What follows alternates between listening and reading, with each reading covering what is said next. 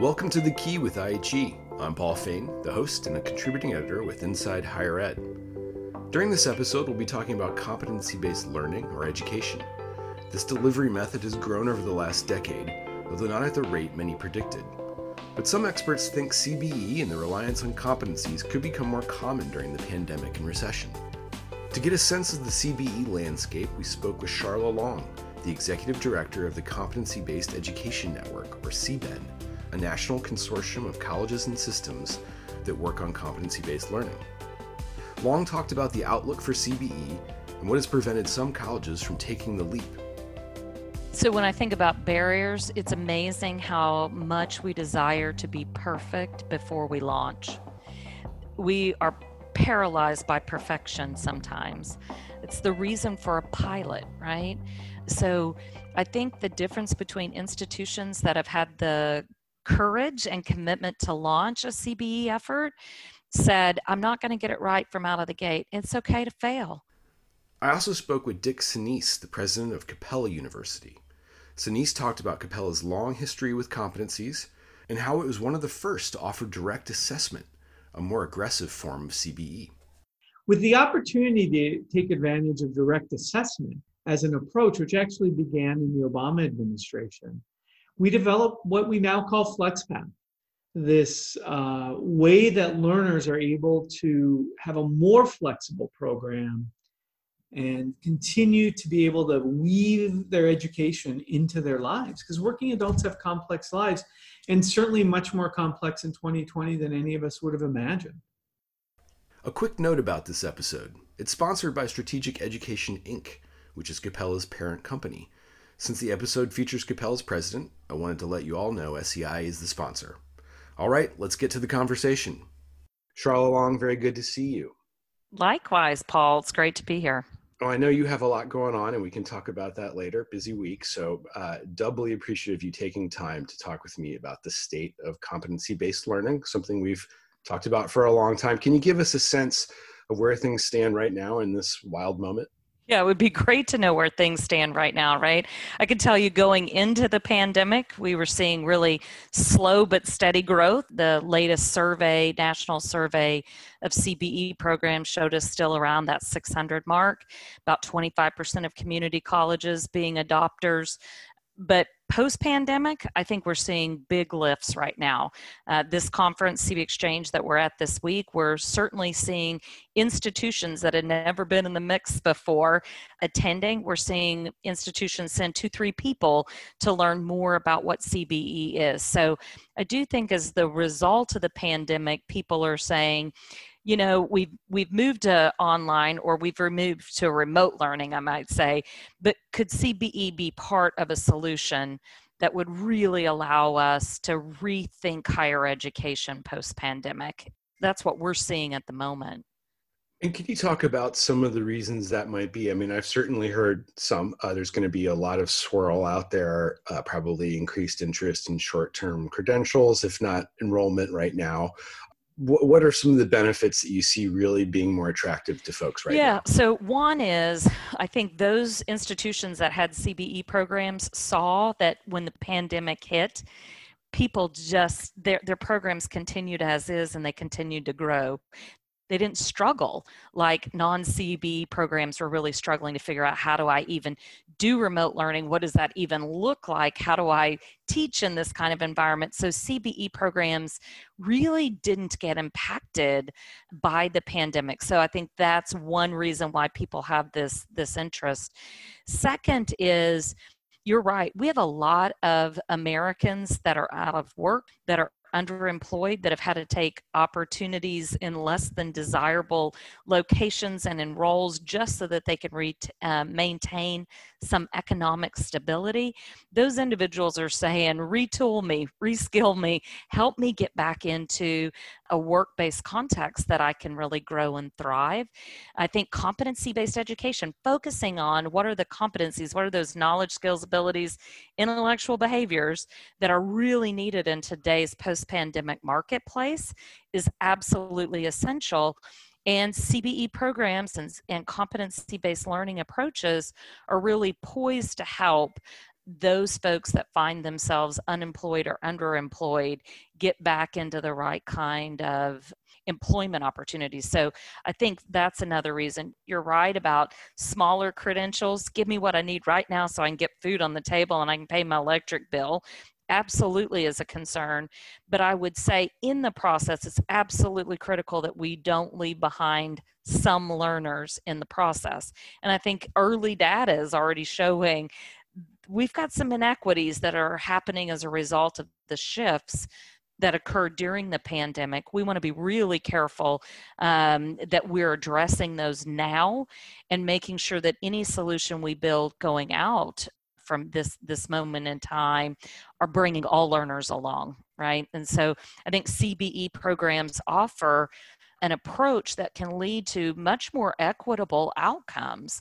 Uh, we see that at programs that have CBE offerings today, they're they're seeing a lot better results from an equity standpoint, and so we want to really embrace that, run that out throughout the U.S. for sure. I have some understanding of why from an equity concern standpoint, you have a disproportionate impact of the pandemic uh, economically and in other ways on Black, Latino, and lower income students um, who may be leaving higher ed in large numbers, which is a, a big problem. I can see the benefits of competency based learning in that it provides more flexibility, you know, encourages folks with what they know and can do. Can you talk a little bit about what you see the benefits in terms of an equity frame? CBE programs are really intentionally designed to say, how do we acknowledge what that student knows and can do? How do we talk to that learner, connect with that learner based on their unique position, right? So, how do I serve this particular learner? What are their needs? How do I wrap the support services around them to help them stay what I call sticky? How do I increase the stickiness so that they'll persist with me until completion of that credential? People long to be in relationship people long to be known and so in cbe programs we're developing those deep relationships, thinking about what is it this particular learner needs in order to be successful, and then giving them what they need, right? And so when we think about they need a mobile Wi-Fi access, they just need an iPad. They could really use a whatever their needs are. Let's let's help get that for them so they can continue in their educational journey. So one is the wraparound student support services. One is the approach of personalization acknowledging what a person brings to the table. Um, one is being able to really focus on what I am teaching you, you can translate today into a work context, into an employment context. You're developing those knowledge and skills that employers want and need. Yeah, I mean, I think those are some of the key areas. I would say that in, in a couple of days at CB Exchange, you'll see an announcement that's made, and it's really around this focus on how do we help more institutions build CBE programs for equitable outcomes. So I'm sure you'll be seeing something about that in a couple of days as well, and our commitment in that area definitely be watching that. Thank you for the heads up. Um, you know, employers, big employers on big national stages in particular, have been talking about skills-based hiring for a while before the pandemic. And you know the focus more on competencies than necessarily credentials. Hasn't always happened at the hr level. Do you see this moment breaking things loose a bit uh, for employers in terms of competency-based learning and hiring yeah, I hope so. I mean, certainly they're looking across their organization. Some have, have had to do major furloughs. Who do we bring back? Who who are we going to have to permanently lay off? Where are we changing our business model? I mean, you think of the industries that have been significantly impacted: retail, hospitality. I mean, even uh, here in Tennessee, which is where I'm based, um, certainly in the South, many of our businesses open, but they're still at limited capacity. Our staffs are down. How do I make a decision about what are the new competencies that we need in our workforce? I think that we will see more and more employers move to skills based hiring. And for the employers listening, I hope they hear me say, and I need you to say to your institutional partners, and I need you to tell me what are the skills you're actually preparing learners to be able to demonstrate when they earn a credential, right? So if they're going to move to skills based hiring, I also need them to be conveying that right to the institutional partners that they work with so they too can transition to skills based or knowledge skills those competency based learning models as well I think it takes employers conveying that clearly on the higher ed side that we need you to do this in order for me to be able to get our economic engine going again Let's talk for a minute about um, the Tower of Babel challenge with com- competencies. You know, I, I know There's Arizona. a Tower of Babel. I'm just kidding.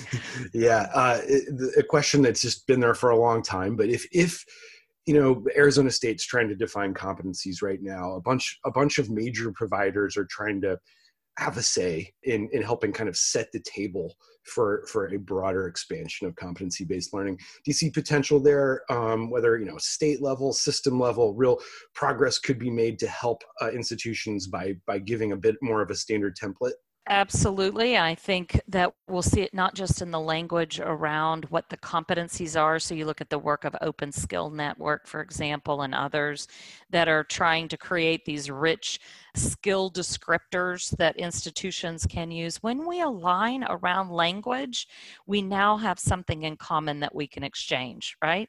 So we often say competency is currency. Well, we all know what a dollar bill is and what a dollar bill can buy you. But what I call communication and what you call communication, or what I call critical thinking, you call problem solving and decision making, and we have a hard time exchanging it because we don't use the same language. So I applaud those that are doing that. I hope that people will not do that in silo and for self promotion purposes, but instead will do that with the good of the movement in mind. I hope we can engage in those conversations as well to think about what is it that all institutions need? What is it that our employers need to do that great work with the US Chamber and others? I mean, to really try to craft the language absolutely essential. I think competency language is only part of that. The next piece to tackle will be how do we assess that? What does the performance of that look like? When we start to align around what successful performance looks like, now you eliminate really the need for an A, B, C, or D. It's really about did you have performance and at what level can you perform that particular competency? Ah, now we're getting to the kind of new model that we can get really excited about. But you're right, got to share a common language. It's one of the key features. Thanks for indulging that you know, looking forward, it's hard to do these days. Uh, every day we're learning more about the future, but uh, it's there's a lot of uncertainty. Can you talk about some of the barriers that concern you that might prevent CBE from scaling up to the next level? Or, or, even some of the incentives you'd like to see to help you get there? Yeah. So when I think about barriers, it's amazing how much we desire to be perfect before we launch. We are paralyzed by perfection sometimes. It's the reason for a pilot, right? So I think the difference between institutions that have had the courage and commitment to launch a CBE effort said, I'm not going to get it right from out of the gate. It's okay to fail.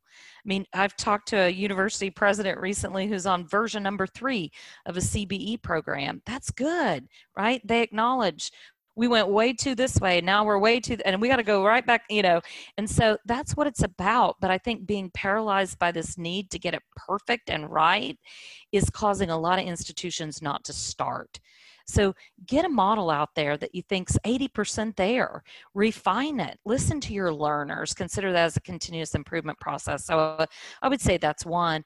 Then second, one of the things that we've seen that's been very helpful at energizing the movement is the, the CARES Act money, to be honest.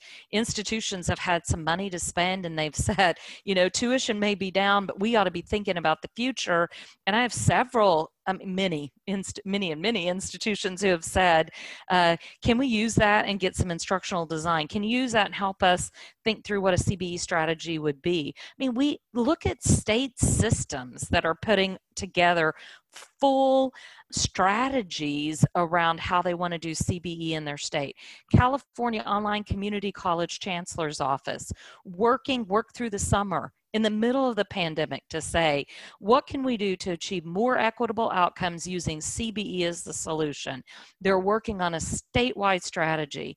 In Kentucky, the Kentucky Community and Technical College System is looking at what all 16 institutions could do if they could just align to the most needed workforce knowledge and skills and abilities in have that alignment in their general education their technical education and their workforce solutions program.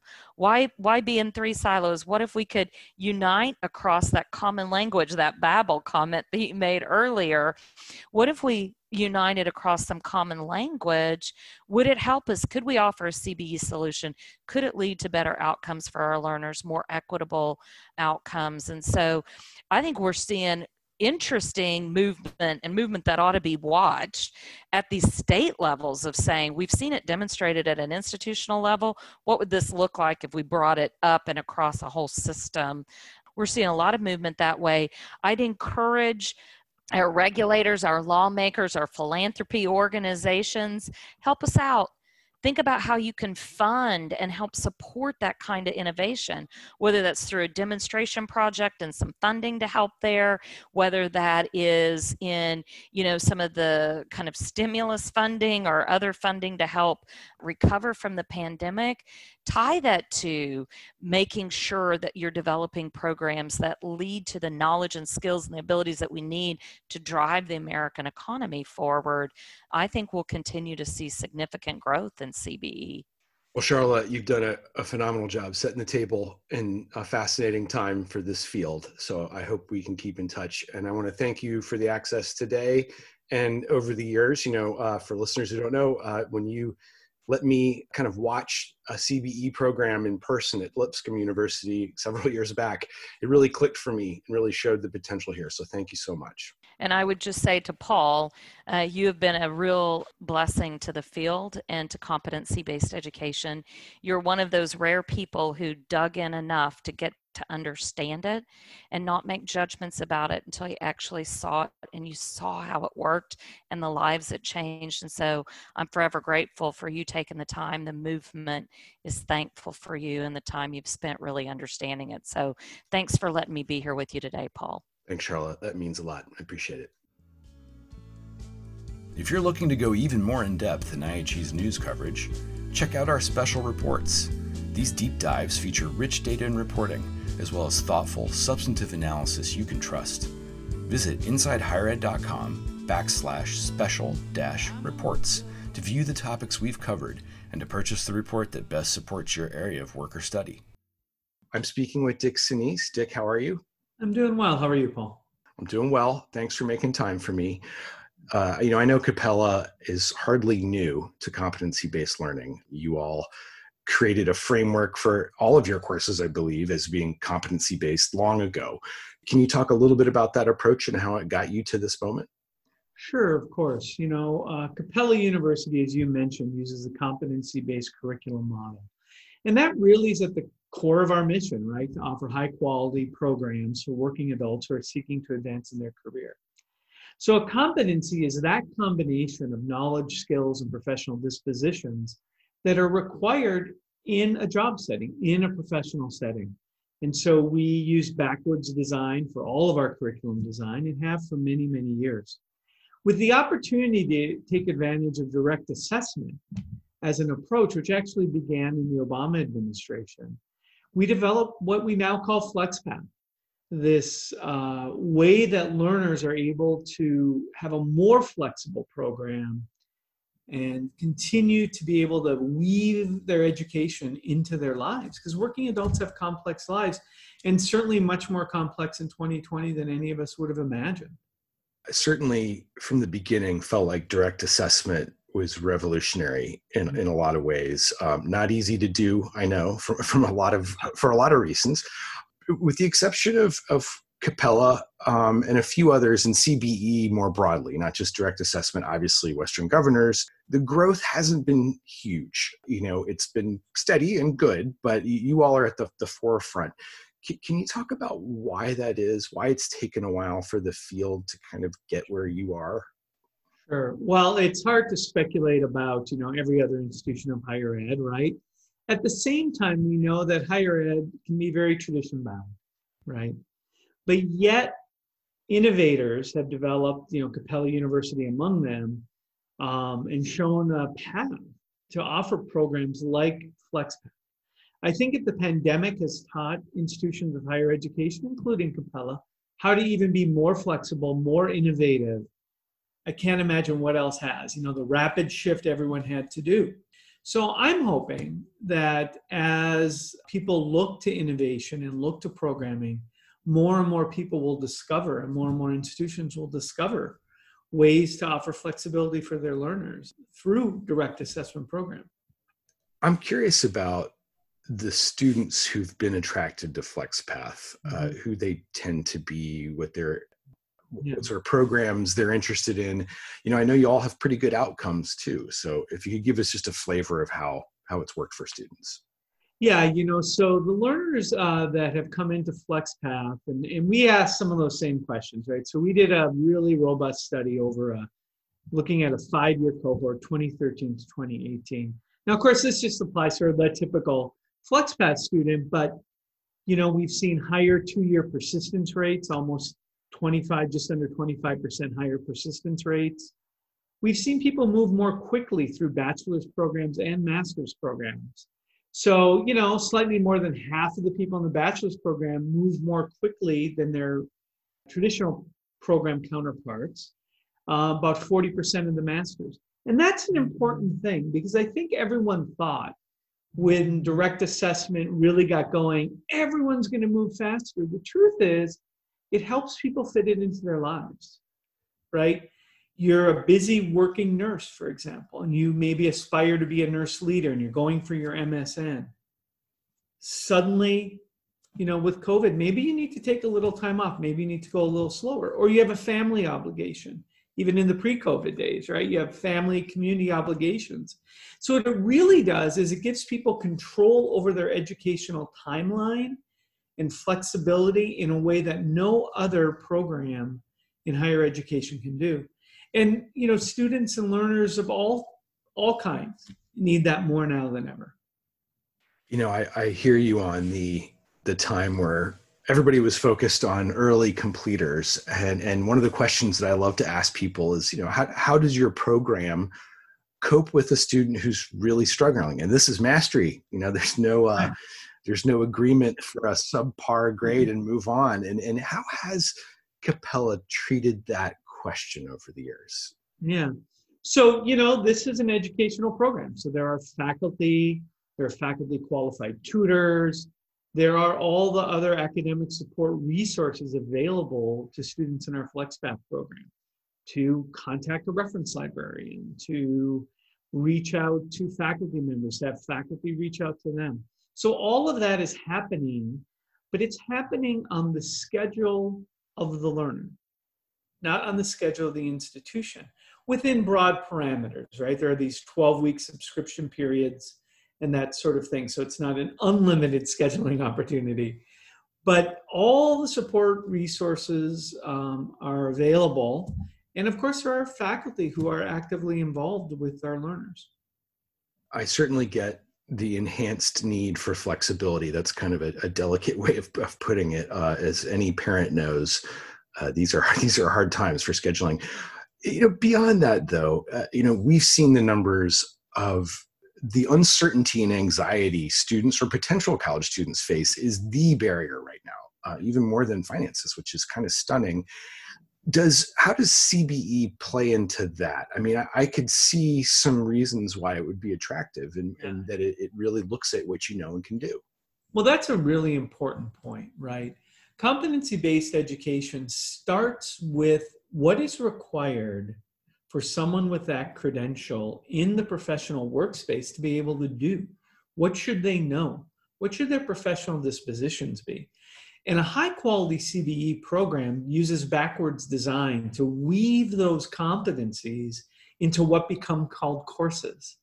You know, when I taught at a traditional liberal arts college or public schools that I've taught at, the course content was content based. It was whatever I wanted to teach in a way? What was my area of expertise?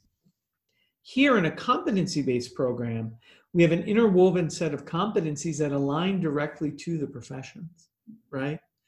And that I think helps learners gain the assurance that they're learning the right things, that it's professionally relevant. We do a lot of different things to ensure that we maintain the professional relevancy, the currency. Know, some fields change rapidly. My own field of psychology changes rapidly. So we have to keep those things current.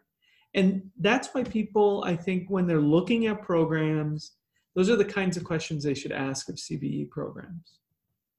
As we grapple as a nation with the economic turbulence and its disproportionate impact on Black and Latino and, and low income folks, is there added urgency to help institutions across their boundaries uh, do more to standardize something. I know that's a dangerous term, and uh, you know, but uh, given how hard it is in some cases to to use the same language uh, with employers or with different employers and different institutions, do you see any changes afoot there? Well, I think there's at least two sides of maybe probably more of what you're talking about. One certainly is affordability as well.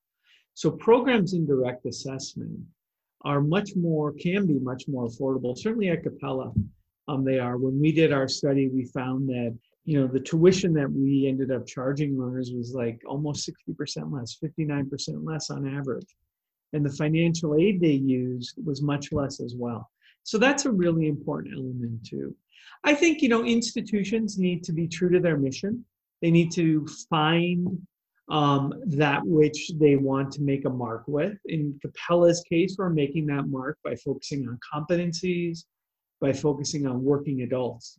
I know there's a great conversation, and we should talk about this next time maybe, um, within higher education about transfer and about prior learning assessment. And, you know, I know CAEL and uh, ACE have both convened task forces. I'm on the ACE Task Force, American Council on Education on transfer credit. We'll have a report coming out over the next couple months about these very questions. But I think having competency based education really helps ensure this alignment to the profession, and that's super important. Prior learning assessment was another area, you know, 10 years ago where we thought in that last recession that it was really going to go gangbusters and didn't as much as a lot of people hoped. Um, I think in different ways and different reasons in CBE. Uh, and again, I don't want to I don't want to be dumping cold water on an innovation that's doing quite well. So you know, looking forward, uh, a lot of uncertainty, maybe less every day. Who knows? But you know, what are some of the milestones we should be looking for with Capella and FlexPath in the next year or two? Well, you know, we recently launched our first doctoral program in FlexPath, the Doctor of Nursing Practice. We're really excited about that. Continuing to help support nursing and health sciences as as they need additional professional education for people to advance working with a host of partners across across that industry um, i think you'll continue to see you know other innovations into fast growing areas. That's what we always want to you know look for professionally. Um, where can we help people move move in their profession gain socioeconomic status and have a have a manageable cost to it all both in terms of time and money. So we continue to, to scan for those things. I think more and more you're going to see institutions look to innovate. I think the the notion that higher ed can't be innovative, I think, is being disproven across uh, the board by reactions to COVID. And I hope that more and more institutions of higher ed will look to innovations that really provide a high quality education, but really do it from the perspective of how, how can this help the learner with their goals and fit into their life. I mean, you know, you can't can't fool demographics, right? And more and more people who are going to be approaching higher ed looking for a credential of any kind, a certificate, a short-term credential, or a degree, or even a doctoral program, doctoral degree, are really going to be working adults. You know, they're going to be starting in a career and they're going to want to advance in that career. And that's really where uh, Capella University has its focus. What do you think the potential for short-term credentials might be? I mean, I know there's there's a lot of variables here, but we, we're yeah. we're hearing more interest in them, if not necessarily enrollment trends yet. And you know, I just wonder about how that that fits with the CBE question looking forward as well. Well, I think you know the broad answer to your point is CBE can be used in any kind of program, short-term program, any subject matter, any degree level. Um, I would expect that in certain fields, short term programs will become more prominent um, as upskilling and as knowledge turns over faster and faster in some areas than in others. And it's really, I think, when employers start to create more demand for those that you'll see more supply, right? It's ultimately this kind of supply and demand question about what are the signals employers are looking for in order to hire hire the right person. And I think you see this because more and more employers are helping their employees go back to school, whether that's for a short term credential or a, a, full degree. Yeah, that's a great point. And, uh, you know, I've been in quite a few conversations with employers or, or workforce oriented folks over the years who say, you know, they, they love competencies, certainly at the C suite level, but it doesn't always translate, as you know, do you see that dynamic shifting? Because it sure feels like it, at least right now, in terms of really large employers uh, getting more and more engaged and more urgent here. I think that I think that will continue to be the case, where more and more employers um, at all levels of the organization will start to understand the value of using competency frameworks to understand uh, job qualifications, to really understand what what are the important things for someone to have to bring to any position? And again that's the interface between education and employment right? Where you know in order to be the shortest to provide the shortest distance between education and employment having a well articulated competency framework within the educational program that aligns to professions that uses authentic assessment which asks you to essentially perform similar tasks to what you might do in your job. And that's what it is um, that you're being assessed on by uh, faculty. Those are the kinds of programs that increasingly, as people learn about them, they um, increasingly have greater confidence in. As you know well, a wide industry transformation to competencies as the currency would be uh, a very big change in higher education. What do you see as being some of the keys to that happening in the next few years? Any any kind of eh, whether it's incentives or barriers that need to come down? What what are you looking at? Well, I think first up, you know, in higher education, I don't know that we want a single model everywhere, right? Different institutions have unique missions, unique traditions, unique histories, and we need to let them be who they are. For institutions like Capella, that are focused on helping working adults, I think competency based education makes all the sense in the world because it, it provides that direct link between education and employment. For um, you know, some institutions may have particular programs that are competency based, and others that aren't for for really solid reasons. And I think that's part of the diversity of higher education is both part of what uh, makes it strong and part of what maybe makes it slow to look for you know some sector-wide adoption of a particular innovation but i do think more and more as institutions of higher education will see working adults seeking um, additional credentials people will be looking for competency-based education well, we'll leave it there. President Senese, thanks so much for, for talking this through with me. Uh, I know we barely scratched the surface, but I hope this isn't the last we t- time we talk about this. Of course. Happy to talk to you anytime.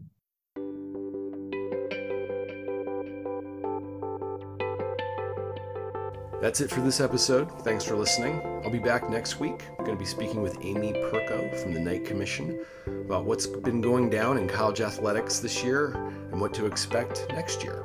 I hope you'll join us.